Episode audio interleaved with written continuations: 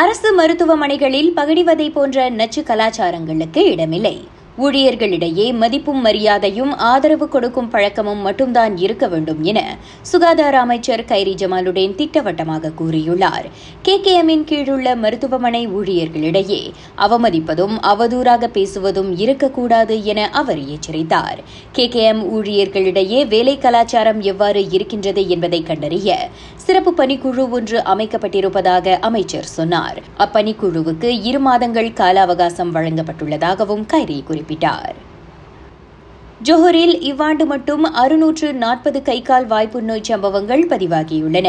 இது கடந்த ஆண்டின் இதே காலகட்டத்தில் பதிவானதை விட ஆறு புள்ளி எட்டு மடங்கு அதிகம் என மாநில ஆட்சிக்குழு உறுப்பினர் தெரிவித்தார்.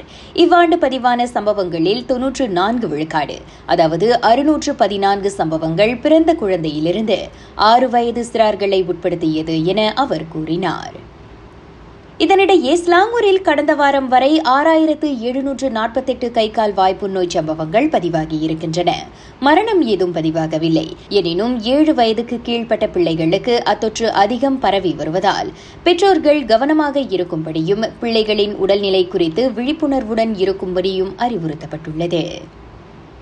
மலாக்காவில் கைகால் வாய்ப்பு நோய் சம்பவங்களின் எண்ணிக்கை இவ்வாண்டு தொள்ளாயிரத்து எழுபத்தேழாக உள்ளது. இதையடுத்து அம்மாநிலத்தின் ஏழு மாவட்டங்களில் உள்ள சிறார் பராமரிப்பு மையம் தொடர்பிலான பதினோரு தளங்களை மூட உத்தரவிடப்பட்டுள்ளது.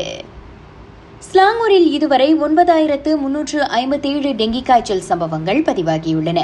இது கடந்த ஆண்டின் இதே காலகட்டத்தில் பதிவான மூவாயிரத்துக்கும் அதிகமான சம்பவங்களை விட எழுபது விழுக்காடு அதிகம் என மாநில சுகாதாரத்துறை தெரிவித்துள்ளது. நெகிரி சிம்பிலான் நீலாயில் மகாவ் மோசடியில் சிக்கிய. நிறுவனம் ஒன்றின் ஐம்பத்தோரு வயது பெண் நிர்வாகி தனது சேமிப்பில் இருந்த மூன்று லட்சத்து முப்பத்தையாயிரம் ரிங்கிட்டை பறிகொடுத்துள்ளார். தாம் பண மோசடியில் ஈடுபட்டிருப்பதால் கைது ஆணை பிறப்பிக்கப்பட்டிருப்பதாக கூறி காப்பீட்டு முகவர் மற்றும் காவல் அதிகாரி என தங்களை அடையாளம் காட்டிக்கொண்ட இரு ஆடவர்கள் தொலைபேசியில் கூறியதை நம்பி அம்மாது ஏமாந்துள்ளார். ராகா செய்திகளுக்காக நான் திவ்யா வேகன் ஜான். வணக்கம்.